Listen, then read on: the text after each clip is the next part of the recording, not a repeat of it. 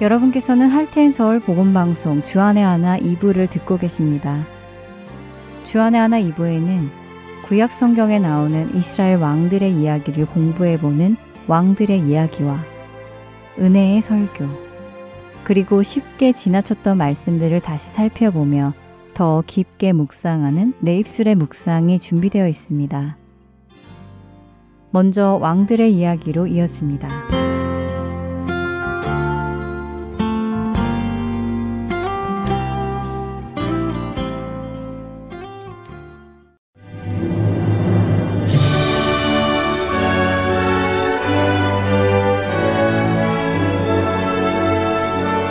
할텐 서울 복음 방송 청취자 여러분 안녕하세요. 왕들의 이야기 진행의 김민석입니다. 지난 시간부터 열왕기상 22장과 역대하 17장에서부터 20장에 걸쳐 기록된 남유다의 4대 왕 여호사밧에 대해 함께 살펴보고 있습니다.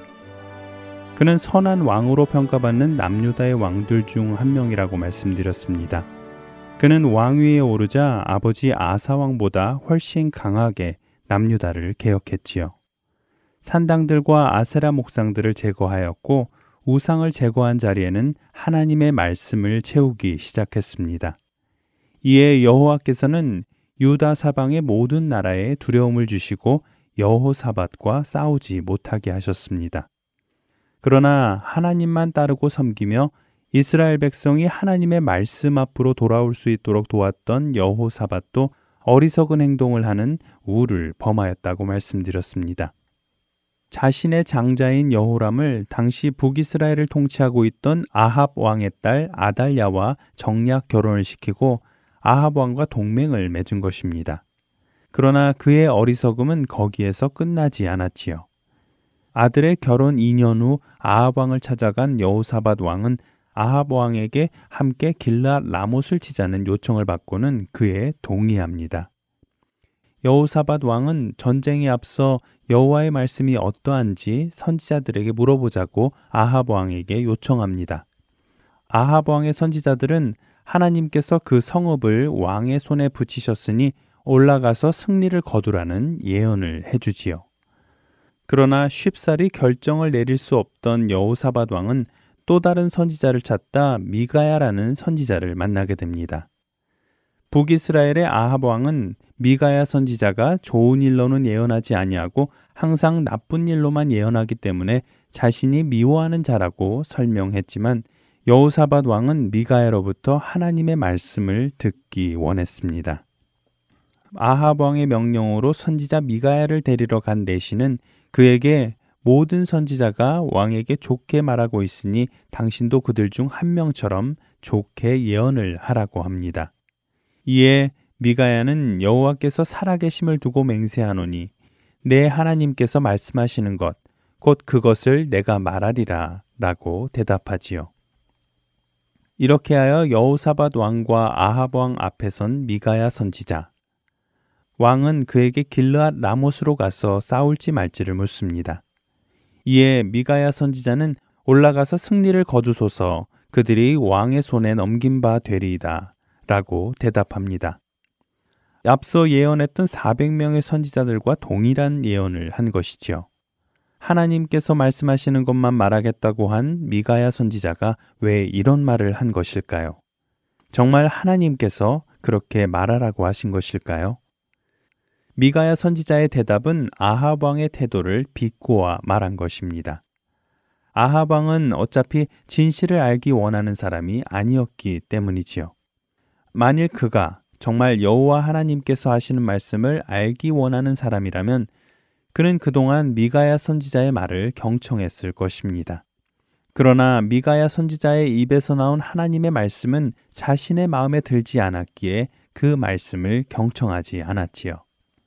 그런 아합 왕이 어차피 듣지도 않을 미가야 선지자의 예언을 부르니 그런 그의 태도를 비꼬아 당신이 원하는 대답은 다른 거짓 선지자들이 해준 답이 아닙니까? 하며 그들과 같은 말을 해준 것이지요. 미가야 선지자의 말이 평소와 같지 않음을 깨달은 아합 왕은 그에게 여호와의 이름으로 진실한 것을 말하라고 합니다. 이에 미가야 선지자는 여호와의 말씀을 전합니다. 역대하 18장 16절 말씀입니다.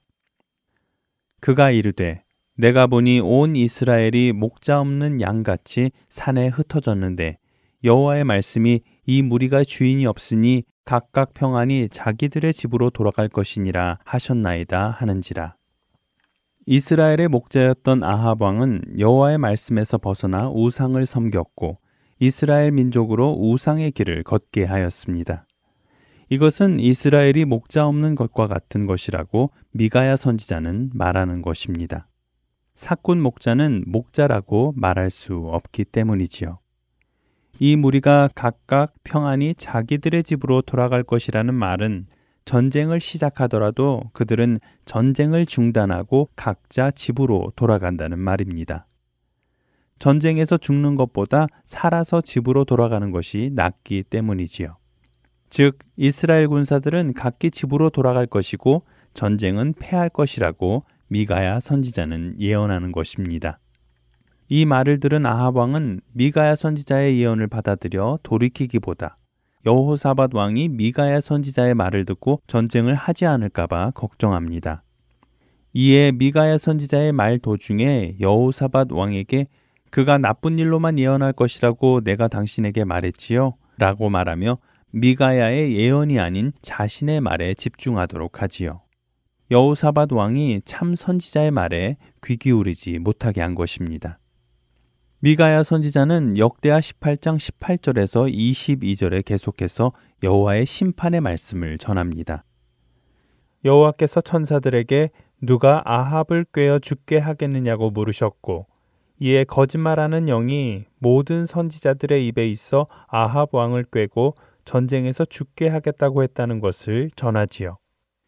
미가야 선지자는 모든 것의 주관자 되시는 여호와께서 이것을 허락하셨고 왕에 대하여 재앙을 말씀하셨다고 아합 왕에게 전합니다. 이에 화가 난 아합 왕은 미가야 선지자를 옥에 가두고 자신이 평안히 돌아올 때까지 고난의 떡과 고난의 물을 먹게 하라고 명합니다. 옥에서 굶어 죽지 않을 정도, 즉 간신히 생명만 연장하도록 하라는 것입니다. 이 일을 지켜본 여호사밧 왕은 어떤 결정을 내렸을까요? 안타깝게도 여호사밧 왕은 미가야 선지자의 예언을 귀담아 듣지 않았습니다. 그는 아합 왕과 함께 길랏 라못으로 올라가지요. 그는 자신의 판단과 아합 왕의 뜻을 따라 전쟁을 선택한 것입니다. 전쟁에 참여한 아합과 여호사밧. 아합은 자신은 왕이 아닌 것처럼 변장을 하고 전쟁터로 들어가겠다며 여호사밧에게만 왕복을 입으라고 합니다. 마침 적군인 아람의 왕은 자신의 병거 지휘관들에게 북이스라엘 왕만을 집중 공격하라고 명하지요. 이에 지휘관들이 보니 왕복을 입고 있는 여호사밧이 보여 그가 북이스라엘의 왕인 줄 알고 집중 공격합니다. 놀란 여호사밧 왕은 소리를 지릅니다. 이때 하나님께서 여호사밧을 도와주시지요. 병거 지휘관들의 마음을 감동시켜 여호사밧이 북이스라엘의 왕이 아닌 것을 알게 하신 것입니다. 그러자 병거 지휘관들은 추격을 그치고 돌아갑니다. 하나님의 은혜로 여호사밧 왕은 죽음의 위기에서 건짐을 받은 것입니다. 한편 성경은 한 사람이 무심코 활을 당겼는데 그 화살이 이스라엘의 왕 아합에게 명중하였고 결국 아합은 해가 질 무렵 병거 위에서 숨을 거둡니다. 미가야 선지자가 예언한 대로 하나님께서는 악한 그를 벌하신 것입니다. 여호사밧 왕과 아합 왕 그들은 하나님의 말씀을 듣지 않고 자신들의 판단과 욕심으로 전쟁을 시작했습니다. 공의와 사랑의 하나님께서는 이 전쟁을 통해 하나님의 두 가지 성품을 보여주셨지요. 하나님께서는 우상을 섬기며 자신의 백성까지도 여호와를 떠나게 만들었던 아합 왕을 공의로 심판하셨습니다. 그러나 하나님의 뜻을 제대로 분별하지 못하는 어리석음 중에 거했던 여호사밧 왕에게는 은혜를 베푸셨지요. 이것이 하나님의 주권 아래 있음을 보여주신 것입니다. 자신의 어리석음으로 인해 전쟁에 패했지만 하나님의 은혜로 살아 돌아온 여호사밧 왕. 왕들의 이야기. 다음 시간에는 전쟁 이후 여호사밧 왕이 어떤 선택을 하며 살았는지 함께 나누어 보도록 하겠습니다. 왕들의 이야기 다음 시간에 뵙겠습니다. 안녕히 계세요.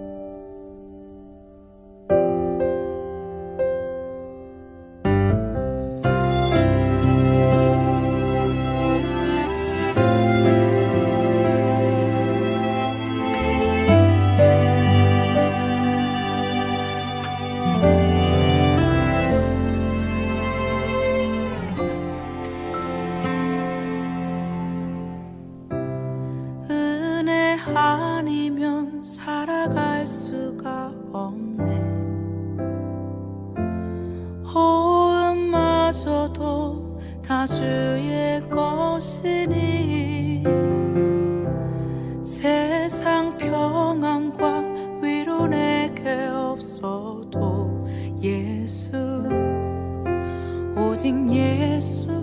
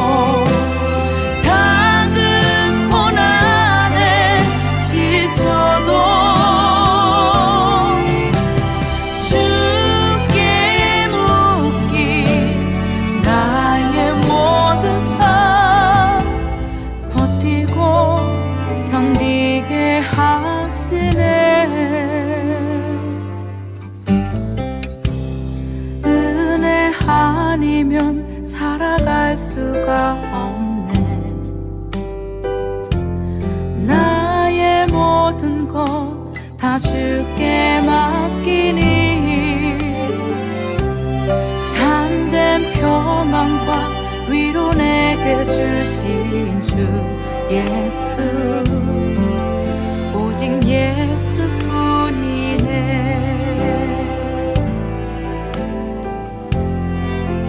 오직 예수뿐이네.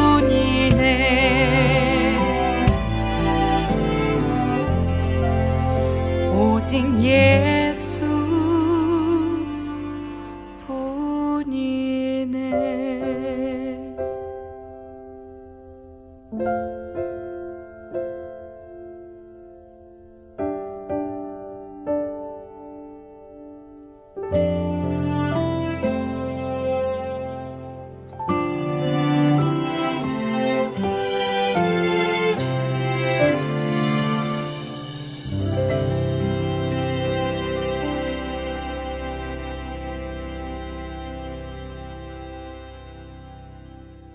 은혜의 설교 말씀으로 이었습니다.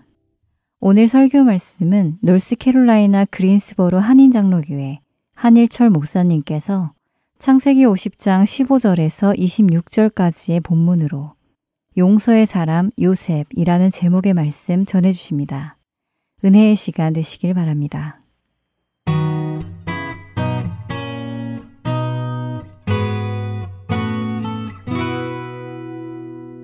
중동 지역과 아라비아 반도에서 시족 사회를 형성하여 유목 생활을 하는 베두인이 있습니다. 저희 교인들도 팔레스타인 지역을 다닐 때에 길가에서 베두인을 여러 번 보았습니다. 특별히 요르단 남쪽에 위치한 와디럼이라는 곳에서 베두인이 직접 운영하는 일종의 광야 호텔 같은 것인데 광야 텐트에서 하룻밤을 직접 체험한 적이 있었습니다. 그래서 베두인 하면 저에게는 더 이상 책에서만 나오는 인물들이 아니라 이제는 매우 친숙해진 거죠. 왜냐하면 사진도 같이 찍고 밥도 같이 먹고. 그래서 베두인 하면 이젠 친숙하게 저에게 다가옵니다. 이 베두인들의 특징이 있다면 수천 년이 지나도 바뀐 것이 없다는 거예요. 변하질 않아요. 그래서 그들의 풍습 지금 보면 예전 거랑 똑같습니다. 그런 베두인에게 있어서 어떤 삶이 있다는 것을 제가 어떤 책, 바이블 문화 코드라는 책을 보고 깜짝 놀랐던 적이 있었습니다. 내용은 이렇습니다. 어느 베두인 집에 사랑하는 딸을 출가시키기 위해서 예복을 산 아버지가 있었습니다. 상인이 이 예쁜 털옷을 선전하기 위해서 신기하게 성냥불을 탁 켜서는 그 털옷에 붙였는데 어, 이 털옷이 붙지 않는 거예요, 불이. 그래서 신기하다고 여겨서 아주 비싼 값을 내고 이 털옷을 이 자기 딸의 예복으로 샀습니다. 드디어 이 딸이 결혼하는 날, 이제 결혼식 첫날에 사돈 어른들이 다 이렇게 모여 있는데 이 털옷을 그 시집가는 딸에게 입힌 다음에 내가 여러분에게 신기한 거 하나 보여주겠습니다. 이러면서 이제 성냥을 탁 켜서는 딸이 입고 있는 털옷에 딱 붙였는데 순식간에 타버린 거예요. 그래서 그 딸이 그 앞에서 죽고 만 것입니다. 슬픔에 잠긴 이 아버지는 분노하면서 자기 딸의 이 원수를 갚기 위하여 상인을 찾아다니기 시작합니다. 그는 이 일을 위해서 가족은 물론이거니와 생계까지 팽개치고 이 상인을 찾기 위하여 평생을 전국을 다닌 거예요. 그러나 끝내 복수를 하지 못하고 이제 아버지는 죽게 됩니다. 그걸로 끝난 게 아니에요. 죽어가면서 아들에게 유언을 남깁니다. 너는 반드시 이러이렇게 생긴 상인을 찾아내어 이 아버지의 원수를 갚아야 된다. 그래서 이 아들은 아버지의 명령을 따라 그 유언을 받들어서 이 상인을 찾아 헤매는데 수십 년 동안 찾아다니다가 결국에는 그 상인을 찾았는데요. 자기 누이와 같이 털옷을 입힌 다음에 불을 질러서 죽여버렸습니다. 저희 교회 성도님과 함께 그 요르단 와디럼 광야에서 하룻밤을 보냈던 그 사람들이 바로 그 베두인이라고 생각하니까 왠지 그 책을 읽으면서 저희 등골이 오싹한 것이에요. 물론 베두인은 자신들을 건드리지만 않으면 아주 친절합니다. 자신들을 건드릴 때만 똑같이 복수하지만 그 외에 정말 남에게 친절을 베푸는 사람들이에요. 그래서 지나가는 나그네들에게 아주 융숭하게 대접을 하는 걸로 이 베두인이 잘하는 걸로 소문나 있습니다. 그런데 문제는 자기를 건드리기만 하면 용서하지 못하고 끝까지 똑같이 복수를 하는 것이 이 베두인의 문제라는 것이에요. 저는 이것을 보면서 현재 교회들마다 마치 이 베두인과 같은 사람들이 많은 것 같아 보입니다. 평상시에는 남들하고 친절하고 잘 지내요. 자비롭고 다정하며 그저 너무나 좋은 관계 속에 평상시는 좋아요. 그러나 자신에게 욕을 하거나 무시하는 행동을 하며 자존심을 건드렸거나 큰 손해를 끼친다면 이 관계가 심하게 틀어지고 그 상대방을 절대로 용서 못하게 되는 것이죠. 혹시 여러분은 21세기 현대판 배두인은 아니신지요? 물론 용서에 대한 주제는 항상 들을 때마다 버겁고 무거운 것이 사실입니다. 왜? 우리들이 스스로 용서하지 못하기 때문에 그렇죠. 어디 용서하기가 쉽던가요? 용서해야 한다는 것을 크리스찬이라면 모르는 사람 없습니다. 다 압니다. 아마 여러분도 지금 말씀을 들으면서 그래 우리는 용서해야 하지 않은 걸 모르는 사람이 있을까요? 크리스찬이라면 다 압니다. 알지만 삶에서 실천하기가 힘이 든 거예요. 그 사람만 보면 용서가 싹 사라지는 것이. 그 어떻게 하겠습니까? 이렇게 용서하기가 쉽지 않다는 것이에요. 그럼에도 불구하고 예수를 믿는 크리스찬이라면 오늘 이 문제를 해결해야 한다는 것이에요. 넘어야 할 큰 산임에는 불명하지만 그래도 우리는 이 산을 넘어가야 그 다음에 길이 있는데 어떡하겠습니까? 이 길을 넘어가야 되는데. 그래서 저와 여러분은 오늘 성경 인물 중에 이 구약 성경에 요셉이 걸어갔던 용서의 길을 함께 살펴보면서 그 길을 우리 모두가 걸어가는 축복이 있게 되기를 주님의 이름으로 축원합니다. 요셉은 어디서나 하나님과 함께함으로 형통한 사람이었어요. 그런데 그가 가는 길이 바로 용서의 삶이었기 때문에 하나님이 형통하게 해주신 것이에요. 오늘 본문 말씀은 이렇습니다. 이미 요셉이 애굽에서 총리 대신 된 지가 오래됐어요. 그런데 어느 날 갑자기 아버지 야곱이 죽음을 맞이하면서 어떤 사건이 하나 생깁니다. 요셉은 이미 오래전에 10명의 형들이 행한 그 악한 짓들을 다 용서해 주었고요. 그래서 수많은 가족들이 팔레스타인에서 이집트로 내려와 지금 그 인구가 불어나고 있는 상태였습니다. 그런데 이 배달은 10명의 형제들이 아버지 야곱의 갑작스런 죽음으로 말미암아 총리 대신인 막강한 권세를 가진 이 요셉이 자기네들을 보복하지 않을까 두려워하기 시작한 것입니다. 그들 생각에는 요셉이 자기네들을 그동안 용서해줬던 것은 그래도 아버지가 있었기 때문에 저가 어떻게 할 수 없어서 용서해 준 것처럼 보였지만 이제 덜컥 아버지가 죽었으니 이제 자기네들은 죽은 목숨이나 마찬가지라고 생각했던 것이에요.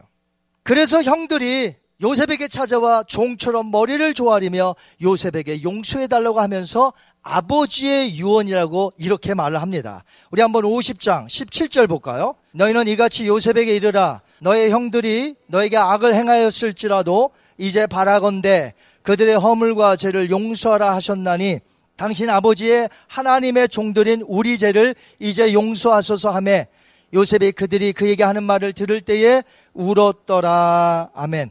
조금 전에 말씀을 드렸던 베두빈이 요셉의 입장이었다면 10명의 형제들에게 어떻게 했을까요? 용서했을까요? 똑같이 그렇게 했겠죠.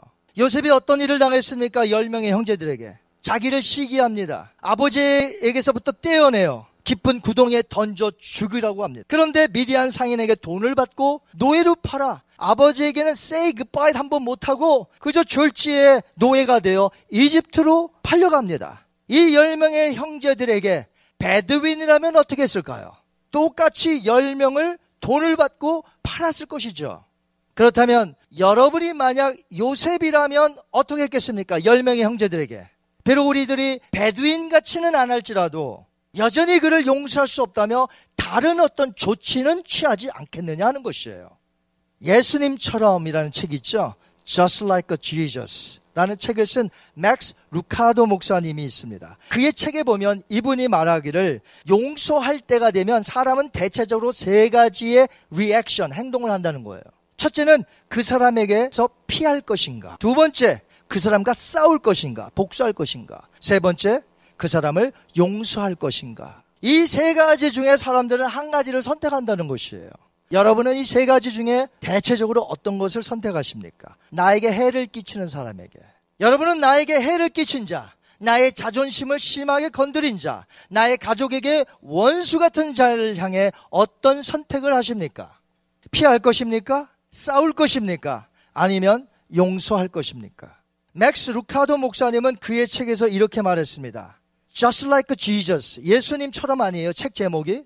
우리가 예수님처럼 된다는 것의 secret, 비밀은 무엇인가? 예수님을 바라보는 데 있다. 당신의 시선을 그 사람에게서 떼어내어 여러분의 시선을 예수님을 바라보면 용서할 수 있다라고 말하고 있습니다. 요셉과 베두인의 다른 점이 무엇입니까? 요셉과 우리의 다른 점이 무엇입니까? 요셉은 모든 상황 속에서 하나님만을 바라보았다는 것이에요. 그의 시선을 자기에게 상처를 준 10명의 형제들에게 둔 것이 아니라 그의 시선을 그 형제들에게서 떼어서 하나님만 바라보았다는 것이죠. 그래서 용서할 수 있었다는 것이에요. 19절과 20절에서 요셉이 그 형제들에게 직접 했던 말을 한번 읽어보겠습니다. 19절, 20절. 요셉이 그들에게 이르되 두려워하지 마소서 내가 하나님을 대신하오리까 당신들은 나를 헤아려 하였으나 하나님은 그것을 선으로 바꾸사 오늘과 같이 많은 백성의 생명을 구원하게 하려 하셨나니 아멘. 당신들은 나를 헤아려 하였으나 하나님은 그것을 선으로 바꾸셨다는 것이에요. 이것을 요셉이 형제들에게 강조한 것입니다. 그렇습니다. 그렇게 요셉이 말할 수 있었다는 것이 바로 형제들을 향해 복수심에 타서 매일같이 살지 않았다는 것이요. 항상 하나님만 바라보았다는 것이에요. 히브리어로 용서란 단어를 헬라어 그릭으로 바꿀 때에 아피엠이라는 단어가 있어요. 뜻이 이래요. 흘러보낸다 또는 떠나보낸다 해방시킨다 이런 뜻이 있어요. 즉 자신에게서 멀리 보내버린다. 자신의 힘과 소유권으로부터 멀리 보낸다는 것이에요. 바로 이것이 용서라는 것입니다. 결국 용서란 무엇이냐? 내가 미워하고 복수하려는 마음에서부터 그 사람을 멀리 놓아주어 해방시켜 주는 것을 의미하는 거예요. 그것이 바로 용서라는 것입니다. 다시 말해서 내 마음 속에 그가 내게 행한 악한 짓을 더 이상 잡아놓지 않고 떠나보낸 상태가 바로 용서하는 마음이라는 것이에요. 이 말은 맥스 루카도 목사님 말했던 첫 번째 방법 뭐였죠? 도피하는 것이 아닙니다. 도피하려고 아예 그 사람을 내 마음속에서 지워버린 것이 아니에요. 도저히 용서할 수 없는 그 사람을 내가 용서하는데 어떻게 할 수 있을까요? 그 용서의 마음을. 그것은 하나님께로부터 죄 용서함을 받은 사람만이 할 수 있다는 것이에요. 그래서 세상 사람은 못하는 것입니다. 저와 여러분은 예수님을 믿는 줄 믿습니다. 용서함 받은 죄인 아니겠어요? 그렇다면 내가 그 사람을 용서할 수 있는 거예요. 왜? 내가 용서함을 받았기 때문에. 그럴 때 복수심에서 내 마음에서 그를 떠나보낼 수 있다는 것이죠. 여러분은 하나님으로부터 죄 사함을 받으셨습니까? 용서함 받으셨나요? 용서 받았다면 우리의 마음에 있는 그 사람, 내가 붙잡고 있는 그 사람, 그 사람을 흘려버려야 된다는 것이죠. 그를 미워하지 말고 용서해야 한다는 것이에요. 이 죄악된 세상의 구조, 스트럭처는 어떠냐면 내가 살면서 남을 용서하지 못할 정도로 이 세상은 구조상 그렇게 돼 있어요. 그런 구조, 환경이 너무나 많아서 우리는 남을 쉽게 용서를 못하게 되어 있습니다. 용서하지 못할 사람들 중에는 내 혈육이 있어요. 내 가족이 있다는 것이에요. 내 남편이 될 수 있고요. 내 부인이 될 수 있고요. 친구가 될 수 있어요. 또 아는 지인이 될 수 있고요. 비즈니스 파트너가 될 수 있습니다. 그런 사람 중에는 교회 성도 중에도 있을 수 있어요. 이 죄악된 세상의 구조 속에서 그 용서하지 못할 사람들만 쳐다보면은 우리는 용서할 수가 없어요. 그래서 하나님은 오늘 우리에게 말씀하십니다. 그 사람만 쳐다보지 말거라. 나를 쳐다보거라. 내가 너의 형편을 선하게 바꾸어 주리라. 오늘 이렇게 말씀하시는 것이에요. 우리는 예수님을 믿는 자들로서 예수님이 신실하시고 그 말씀대로 되어질 것을 믿는 자이죠. 그렇다면 우리는 하나님의 말씀대로 우리 주님을 신뢰해야 될 줄 믿습니다. 하나님만 바라보시는 여러분이 되시길 바래요.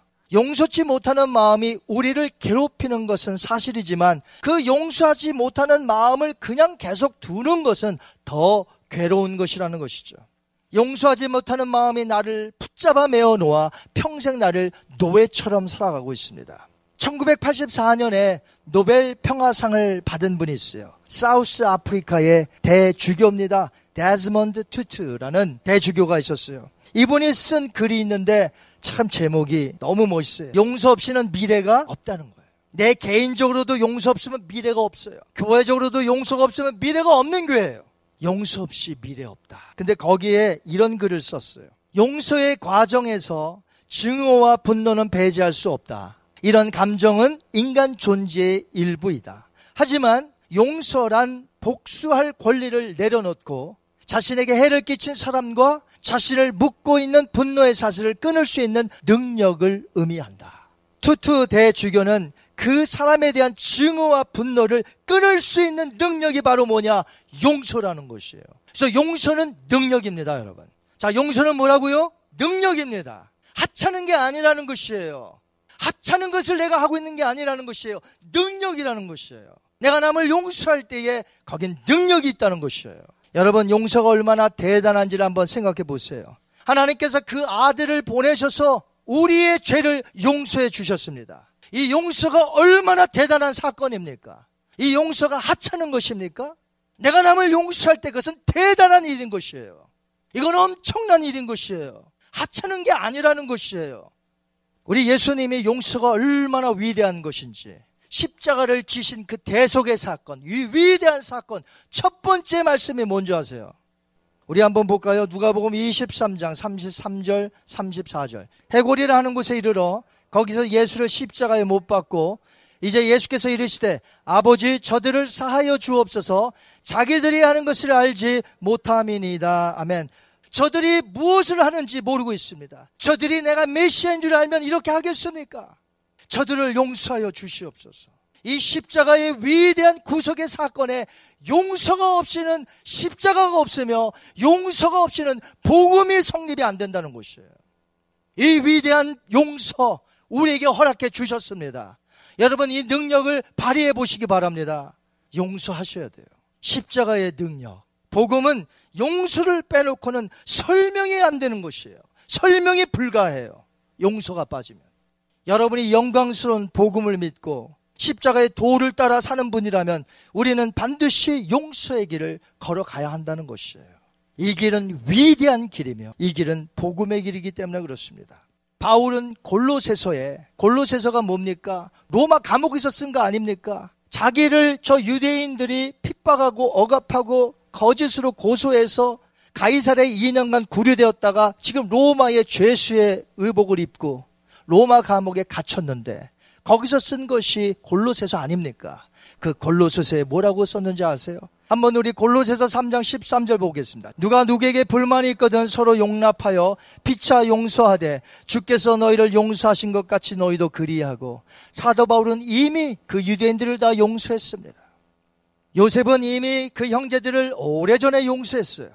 애굽의 양식을 구하러 오기 전부터 요셉은 10명의 형제들을 마음속에 다 용서했습니다. 어떻게 할 수 있는가 하면 요셉은 형제들을 만나기 전에 결혼을 했어요. 이집트에서. 두 아들을 낳습니다. 장자 이름이 뭐죠? 문하세. 차자 이름이 에브라임. 그 뜻이 무엇인지 아십니까? causing to forget. 문하세의 뜻입니다. 하나님이 내게 내 모든 고난과 내 아버지의 온 집을 잊어버리게 하셨다. 둘째 아들의 이름은 에브라임입니다. 그 뜻이 fruitful. 하나님이 나를 내가 수고한 땅에서 번성케 하셨다. 두 아들의 이름을 종합한 것이 바로 오늘 본문 50장에 요셉이 형제들에게 말씀한 거예요. 당신들은 나를 해하려 하였으나 하나님은 그것을 선으로 바꾸사 우리 모두를 형통하게 하셨습니다. 소년 요셉도 처음에는 하나님의 뜻을 잘 몰랐을 수 있죠. 그럼에도 불구하고 그 역경의 시련 속에서 요셉은 성실하게 살았습니다. 형제의 얼굴을 떠올리며 날마다 이를 갈며 살았던 것이 아니라 매일같이 하나님을 바라보며 그에게 주신 꿈이 있잖아요. 하나님을 바라보며 살았던 것이죠. 하나님이 보여주신 꿈을 매일같이 생각했던 것입니다. 그렇게 살다 보니까 하나님이 왜 자신을 먼저 형제들에 의해서 팔려오게 하셨고 왜 이집트로 먼저 오게 하셨는지 이제 점차 그 뜻을 발견하게 된 것이죠. 자신에게 보여준 꿈 그대로 되는 것이죠. 요셉은 마음속에 이미 오래전에 형제들을 용서해 주었습니다. 그리고 형제들을 애굽에서 봤었을 때도 용서해 주었습니다. 이제 아버지가 죽은 후에 두려움에 떨고 있는 형제들에게 또다시 말합니다. 나는 이미 다 예전에 용서했다는 것이에요. 두려워하지 말라는 것이죠. 용서한 사람은 용서한 행동이 나옵니다. 어떤 사람에게 물어봐요. 아, 이거 용서 좀 해주세요. 어, 난 용서했대. 그러고도 계속 안 봐. 그건 용서한 행동이 아니라는 것이에요. 용서했다면 용서의 행동이 나와야 되는 것이에요. 우리 한번 창세기 50장 21절 볼까요? 요셉이 용서했더니 용서의 행동이 어떻게 나오는지. 당신들은 두려워하지 마소서 내가 당신들과 당신들의 자녀를 기르리다 하고 그들을 간곡한 말로 위로하였더라. 아멘. 그들의 자녀를 자기가 키우는 거예요. 그들의 자녀를. 그 미워 마땅하고 복수에 마땅한 그 사람들의 자녀까지 내가 기르겠다는 이것이 바로 용서한 사람의 용서의 행동이라는 것이에요. 참으로 요셉은 멋있는 하나님의 사람입니다. 남들처럼 똑같이 복수를 하는 자가 아니라 용서하고 오히려 그의 자녀들까지도 내 친자녀처럼 기르겠다는 것이죠. 실제로 그랬고요. 저와 여러분이 오늘 요셉처럼 하나님이 원하시는 이런 멋있는 삶을 좀 살았으면 좋겠습니다. 오늘날 이야기를 들어보면 사실 별것도 아닌 것에 서로 감정이 상해 있고 또 용서 못하고 미워하는 현대인들에게 우리 하나님께서 오늘 요셉의 이 멋있는 스토리를 우리에게 주셔서 용서하며 살라고 오늘 말씀하고 계십니다. 오늘날 교회 안에서 용서가 이루어지지 않고 있습니까? 오늘 가족 중에 형제들 간에 용서가 이루어지지 않고 있습니까? 예수님을 믿는다 하면서도 형제들 지간에 가족 간에 서로 용서치 못하고 등지고 살아가는 사람들이 얼마나 많이 있습니까? 우리가 언젠가 주님 앞에 설 것입니다. 용서하며 살아야 되지 않겠습니까? 용서하며 주님 앞에 서야 되지 않겠습니까? 저는 저희 어머님이 돌아가시기 전 약 2, 3개월간의 모습이야말로 우리가 매일같이 살아야 할 진정한 크리스찬의 모습이라고 생각합니다. 저희 어머님이 67세에 암으로 돌아가셨습니다. 다 고침받은 줄 알았다가 2년 만에 재발되어서 돌아가셨습니다. 한평생 제가 어머님을 옆에서 보았습니다만 한 34세까지 제가 봤어요. 그런데 돌아가시기 한 2, 3개월 전에 어머님의 모습이야말로 제가 보았던 어머님의 평생의 삶 속에서 가장 아름다운 모습이셨어요. 외모를 얘기하는 게 아니에요. 여러분, 암으로 지금 바싹 말아가고 있습니다. 지금 2, 3개월 후면은 돌아가시게 되어 있습니다. 그 어머님의 육체가 아름다울까요? 아름답지 못하죠. 제가 아름답다고 한 것은 그 어머님의 내면에 있었던 모습, 2, 3개월 동안에 했던 것이 무엇인 줄 아십니까? 전화를 걸어요. 전화해서 내가 잘못한 것이 있으면 용서해 줘. 전화를 막 겁니다. 해결하고 싶은 거예요. 이대로 주님 앞에 서기 싫은 것이에요. 얼마나 부끄러웠던지 용서하지 못한 것이에요. 그러면서 또 겁니다. 이제는 이렇게 말합니다. 내가 그동안 미워했었어. 내가 미안했어. 내가 이제 용서하고 오히려 날 용서해줘. 그 관계를 다 푸는 모습이 이 3개월 동안의 어머님의 모습, 평생의 어머님을 보셨던 모습 중에 가장 아름다운 모습. 죽음의 문턱에서 그동안 서로 용서하지 못하고 살았던 것이 얼마나 부질없는 일인지, 얼마나 부끄러운 일인지 저에게 잘 보여주었던 그 어머님의 어떤 유언보다도 그 모습이야말로 저에게 각인이 되어 지금까지 아 우리 어머님은 참 아름답게 돌아가셨다. 진정한 용서가 무엇인지 저희 어머님은 저를 보여주셨던 거죠. 내가 오늘 그 사람을 용서 못하는 이유가 무엇입니까? 일단 누군가를 용서하기는 쉽지가 않아요. 쉽다고 말하면 안 돼요. 어려운 거예요. 우리는 연약하기 때문에 내 힘으로는 절대로 용서할 수 없는 거예요. 내 자아가 내 안에서 꿈틀거리고 있는 한 용서가 안 되는 것이에요. 하지만 저희 어머님처럼 만약에 하나님 앞에 설 날이 얼마 남지 않았다. 만약 우리 모두가 2, 3개월밖에 지금 안 남았다고 싶었을 때 여러분 계속 미워하고 싶으세요?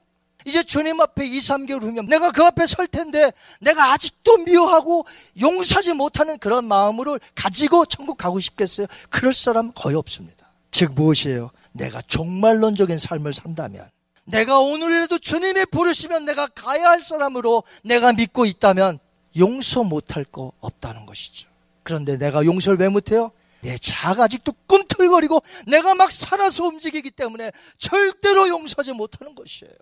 요셉은 종말론적인 삶을 살았습니다. 창세기 50장 마지막 부분을 보시면 그 이야기를 알 수 있어요. 요셉은 평상시에 이 용서하는 삶을 살았는데 그가 어디 이집트에 마음을 두고 살았던가요? 아닙니다. 그는 한평생 하나님의 약속을 부여잡고 살던 사람이에요. 자신도 언젠가 죽을 걸 알았습니다. 그리고 하나님께서 이집트에 살고 있는 이스라엘을 다 이끌고 약속의 땅 가나안으로 갈 것을 알고 있었어요. 그때에 내 시신을 메고 가라. 창세기 50장 24절, 25절 한번 읽겠습니다. 요셉이 그의 형제들에게 이르되 나는 죽을 것이나 하나님이 당신들을 돌보시고 당신들을 이 땅에서 인도하여 내사 아브라함과 이삭과 야곱에게 맹세하신 땅에 이르게 하시리라 하고 당신들은 여기서 내 해골을 메고 올라가겠다 하라 하였더라. 아멘. 요셉은 종말론적인 삶을 살았습니다. 그래서 용서할 수 있었던 것이에요. 이처럼 예수님을 믿어 천성을 향해 가는 성도의 길은 용서예요, 용서. 여러분 사실 따지고 보면 요셉만큼 용서하기 힘든 사람도 없었어요. 요셉이 당했던 일을 보면 한 명의 형제들에게 당한 게 아닙니다. 열 명에게 집단적으로 당했어요. 한번 생각해 보세요. 한 명에게 두 명에게 형제들에게 배신당한 것도 힘든데 열 명에게 집단적인 왕따요. 죽음을 당할 뻔했고 노예로 팔았지 않았습니까? 근데 열 명을 다 용서해 주었어요. 사실 요셉은 용서했던 사람이 더 나옵니다. 만약에 어떤 여인이 우리 남자분들만 한번 생각해 보세요. 어떤 여인이 여러분에게 성폭행 당했다고 누명을 씌워서 감옥에 갇히겠다면 여러분 그 여인을 용서할 수 있어요? 누명 씌웠는데 나는 손도 깠다가 안 됐는데 내가 지금 성폭행자라고 해서 감옥에 갇혔어요. 여러분 용서할 수 있겠어요? 누굽니까? 보디발의 아내. 그런데 요셉은 보디발의 아내도 용서했습니다. 그 주인 보디발은 어떻습니까? 그렇게 충성스럽게 일했던 이 요셉. 보디발의 집에서 아무튼 주인의 말이라면 그렇게 성실하게 충성스럽게 일할 수가 없어요. 요셉이 얼마나 일을 잘했고 얼마나 그가 신실한 신앙이라는 걸 알았으면 이 친위 대장 이 보디발이 요셉으로 말미암아 자기 집이 복을 받는 걸 다 알았어요. 그런데 자기 부인 말 한마디 듣고 요셉을 그렇게 감옥에 넣을 수 있어요? 여러분 같으면 보디발 용서할 수 있겠습니까? 보디발도 용서했어요. 그뿐만이 아닙니다. 감옥에서 꿈 해석을 해줬기 때문에 감옥에서 나가면 요셉 너 정말 너 때문에 내가 살아났다. 내가 지금 당장 나가면 바로 왕에게 얘기해서 너를 꺼집어 내줄게 하고 철석같이 약속했던 술 맡은 관장이 2년 동안 깜깜 무소식입니다. 여러분 같으면 그 술 맡은 관장 이를 갈며 분노하지 않겠어요? 그런데 술 맡은 관장도 용서해 주었습니다. 그럼 여러분 저에게 그럴 것이 아니 목사님 성경에 그들을 용서했다는 내용이 있습니까? 없습니다. 요셉이 가는 곳마다 형통하게 하셨고 하나님이 복을 주셨다는 것이 그가 이런 미움과 분노로 매일같이 씩씩거리는데 하나님이 형통해 주시겠어요? 안 해주시죠. 곧 그 말은 뭐예요? 그가 그 마음속에 열 명의 형제, 보디발의 아내, 보디발, 술 맡은 관원장, 자기 앞에 있는 모든 원수 같은 그 사람들을 다 용서해 줬다는 것이죠. 요셉이 자기 앞에 있는 사람들을 계속 용서할 때마다 하나님은 그의 형편을 선으로 전부 바꿔 주셨어요. 용서하는 길이 쉽지 않은 것은 분명한 사실입니다. 사랑하는 성도 여러분, 오늘 이 말씀을 들었다 해도 여러분 가운데 다 용서할지는 모르겠어요. 왜? 용서가 그만큼 어려워요. 하지만 이 길을 걸어가야 하겠는 걸 어떻게 하겠습니까? 이 용서의 길을 요셉이 걸어갔고 예수님이 걸어갔고 우리 크리스천들이 걸어가야 하겠는데 어떻게 하겠습니까? 우린 연약하지만 그럼에도 불구하고 또 다시 용서하며 쓰러지면 또 다시 일어나서 또 다시 용서하며 가야 하는 이 길인 것이죠. 다른 길은 없습니다. 용서하며 가는 길이에요. 용서하는 삶이야말로 순수한 복음을 세상에 드러내는 것이에요. 우리가 가서 복음 전하는 게 무엇입니까? 예수님이 당신을 용서했다는 거 아니에요. 그러므로 우리가 예수님을 믿을 때, 용서의 길을 걸어갈 때, 용서할 때에 복음이 확연히 드러나는 것이에요. 믿으세요? 그래서 우리는 용서하며 가야 하는 것입니다. 비록 힘들고 어려울 것이에요. 하지만 힘을 내셔서 또 용서해 보세요. 용서는 능력이요. 복음이요. 십자가라는 것이죠. 오늘 요셉과 같이 용서의 길을 우리 모두 걸어가시는 그래서 그 천성길에 주님 앞에 설 때 후회함 없이 주님 부족하지만 다 용서하고 왔습니다 주님 그렇게 고백할 수 있는 저와 여러분이 되시기를 주님의 이름으로 축원합니다.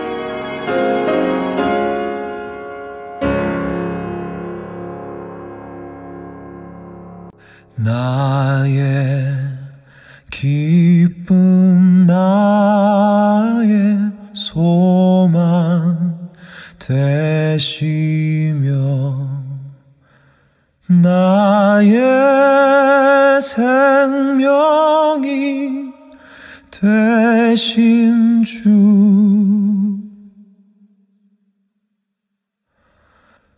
밤낮 불러서 찬송을 드려.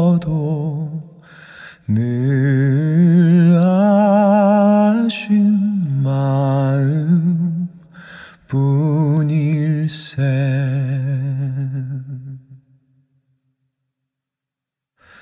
나의 사모하는 선한 목자는 어느 꽃다운 동산에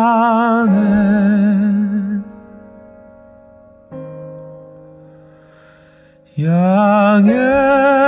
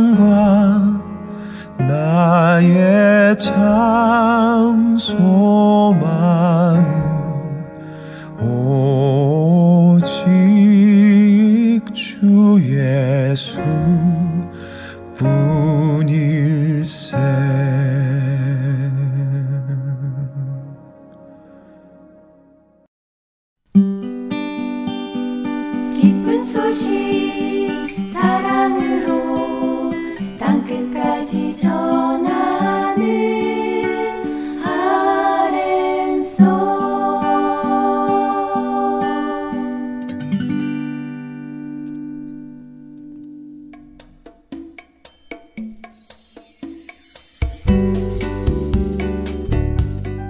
안녕하세요. 저는 지난 2014년부터 뉴저지 포트리 한나름과 한남 체인의 복음방송 CD를 공급하고 있는 정요셉 봉사자입니다.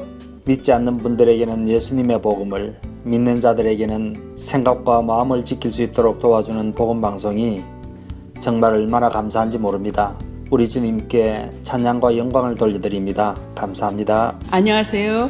저는 오하이오의 펠본에 있는 한국 마켓과 영식당 그리고 콜럼버스에 있는 풍민식당과 사라가 식품점에 복음방송의 CD를 비치하고 있습니다. 복음을 전하는 작은 일에 사용하여 주심을 하나님께 감사드립니다. 귀 있는 자들에게 복음을 전하는 이 사역에 동참하실 분들은 복음 방송 전화번호 602-866-8999로 연락 주시기를 부탁드립니다.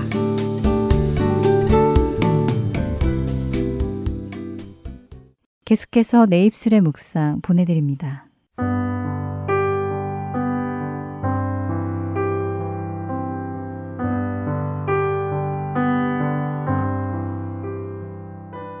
애청자 여러분 안녕하세요. 여러분과 함께 말씀을 상고해보는 내 입술의 묵상 진행의 민경은입니다. 저는 성인이 된 후에 예수님을 영접하고 교회를 다니기 시작했는데요. 그래서 처음 교회에 다니기 시작하며 접하게 되는 새로운 문화들 중에 신기하게 느껴지는 것들이 있었습니다. 그 중 하나가 임직식이었는데요. 교회가 창립주의를 맞이하면 장로님이나 집사님을 택해서 세우는 모습을 보며 아, 교회도 사회와 마찬가지로 이런 구조가 있구나 하면서 신기했었지요. 처음에는 이러한 임직이 사회와 마찬가지로 계급인 줄로 오해했었습니다. 그래서 임직을 받는 분들이 마치 승진을 하시는 줄로 알았지요. 그러다 나중에 성경을 공부하게 되고 성경 속에서 교회의 모습은 그런 계급으로서의 임직이 아니라 섬김의 자리로 가는 임직인 것을 알게 되었습니다. 그리고 더 놀라웠던 것은 이렇게 임직을 세울 때 필요한 자격 조건이 있었다는 것이었습니다. 그것도 오래전인 초대교회 때부터 말이지요.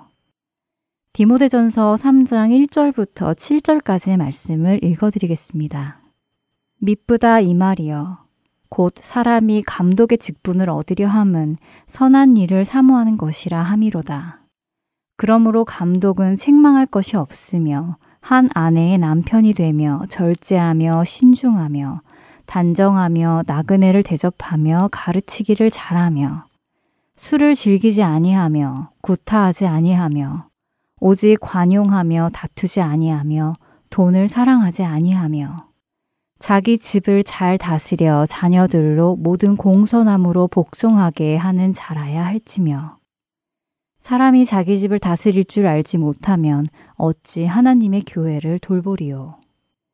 새로 입교한 자도 말지니 교만하여져서 마귀를 정죄하는 그 정죄에 빠질까 하며 또한 외인에게서도 선한 증거를 얻은 자라야 할지니 비방과 마귀의 올무에 빠질까 염려하라. 저는 사실 그냥 교회에 오래 다니면 자연히 집사가 되고 장로가 되는 줄 알았었습니다. 그러나 성경은 그렇게 말씀하지 않으시지요. 분명한 지침이 있습니다. 우리 시대에도 지금 이 지침에 근거해서 임직을 세울 수 있게 되기를 소망해 봅니다. 그런데 이 임직의 지침 중에서 제게는 쉽게 이해가 되지 않는 구절이 있었는데요. 바로 6절과 7절의 말씀입니다. 새로 입교한 자도 말지니 교만하여져서 마귀를 정죄하는 그 정죄에 빠질까 하며 또한 외인에게서도 선한 증거를 얻은 자라야 할지니 비방과 마귀의 올무에 빠질까 염려하라. 임직을 세울 때 새로 입교한 자, 그러니까 예수님을 믿게 된 지 아직 오래되지 않은 사람을 의미하겠지요. 그런 사람을 교회의 감독으로 세우는 것은 아직 시기상조라는 것은 이해가 됩니다. 그런데 그 뒤에 따라오는 마귀를 정죄하는 그 정죄에 빠질까 함이요 라는 말씀은 무슨 말씀인지 이해가 잘 되지 않더라고요. 마귀를 정죄하는 그 정죄에 빠진다. 그래서 다른 성경 번역본을 찾아보니 이렇게 번역되어 있었습니다. 믿은 지 얼마 안 되는 사람이 감독이 되어서는 안 됩니다. 그렇게 되면 그가 교만해져서 마귀가 받은 것과 같은 심판을 받게 될 것입니다. 그리고 감독은 교회 밖에 있는 불신자들에게도 좋은 평을 받아야 합니다. 그래야 남에게 비난을 받지 않고 마귀의 함정에 빠지지 않을 것입니다. 제가 지금 읽어드린 번역본은 현대인의 성경 번역인데요. 개혁개정 성경보다는 이해하기가 더 쉬웠습니다. 마귀를 정죄하는 그 정죄에 빠진다는 말씀에서 누가 마귀를 정죄하고 누가 그 정죄에 빠진다는 것인지 분명하지 않았습니다. 그런데 현대인의 성경을 보니 교만해진 사람은 하나님께서 마귀에게 내리신 심판과 같은 심판을 받을 것임을 말씀하시는 것을 알게 되었습니다. 교만이란 자기 기만으로 부풀다라는 것을 의미한다고 합니다. 자기 자신은 그런 존재가 아닌데도 불구하고 자기 자신이 그런 존재라고 스스로 속이고 자신을 부풀리는 것이지요. 사탄도 원래는 천사였다고 하죠. 그러나 자기 자신의 위치보다 더 높은 존재라고 스스로를 생각하고 자신을 부풀리는 교만으로 말미암아 자신에게 주어졌던 자리에서 떨어지게 된 것입니다. 입교한 지 얼마 되지 않은 사람에게 교회의 감독을 맡기게 되면 그 사람이 교만하게 될 수도 있고 이로 인하여 하나님 앞에서 마귀가 받은 심판을 받을 수 있다는 말씀입니다. 새로 입교한 사람은 그리스도 안에서 아직 경험이 부족하기에 먼저 그리스도 안에서 잘 양육받고 영적으로 성숙한 후에 책임을 맡아야 한다는 것입니다. 물론 이 말씀은 감독자와 같은 교회 임원을 선출할 때 적용되는 말씀입니다만 나는 그런 직분자가 아니니까 괜찮아 라고 말할 수는 없을 것 같습니다. 교만은 패망의 선봉이라고 잠언 16장 18절에서 말씀하시지요. 또한 여호와께서 교만한 자를 미워하신다고 잠언 16장 5절에서도 말씀하시고요. 사탄은 교만으로 인해 추락했고 교만으로 인해 영원한 심판을 받을 것입니다. 그 심판에 우리가 속하지 않기를 늘 두렵고 떨리는 마음으로 우리 자신을 살펴보기를 바랍니다. 마귀를 정죄하는 그 정죄에 빠지지 않도록 또 비방과 마귀의 올무에 빠지지 않는 우리 모두가 되기를 소망하며 오늘 이 시간 마치겠습니다. 내 입술의 묵상 다음 시간에 뵙겠습니다. 안녕히 계세요.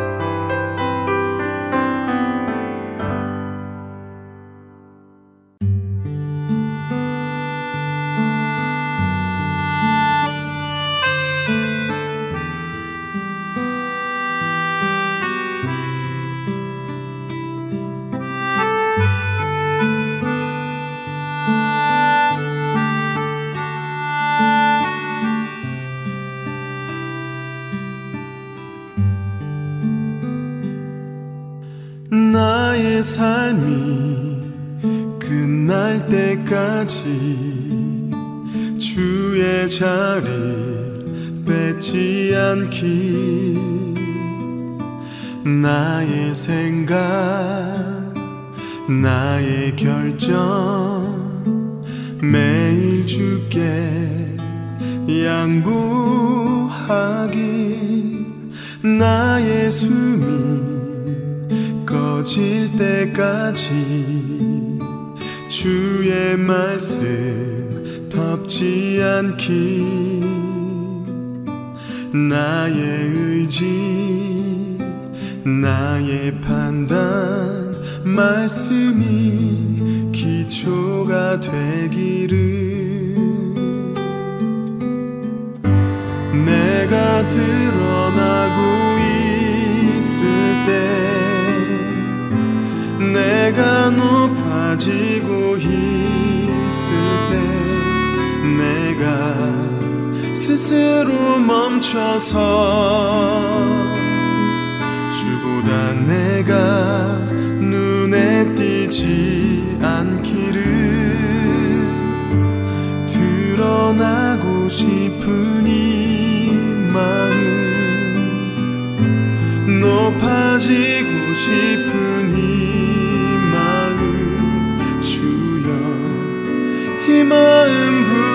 붙드사 주보다 내가 눈에 띄지 않게 하소서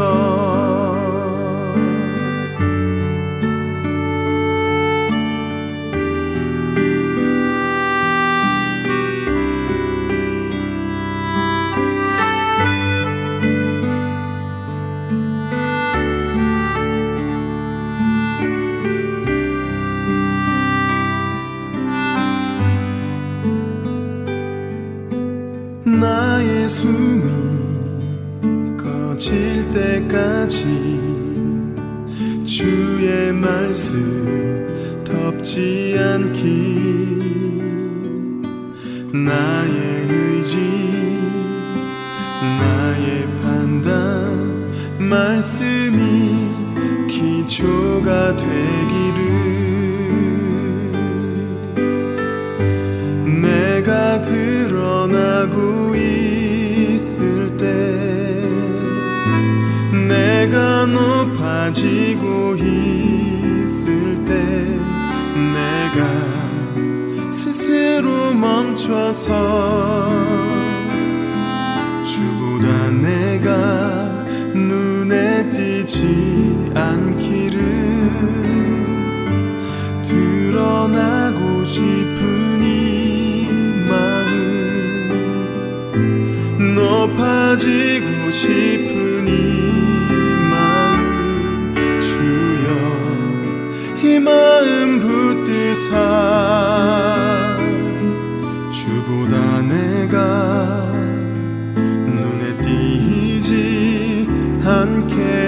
하소서. 내가 주보다 눈에 띄지 않게 하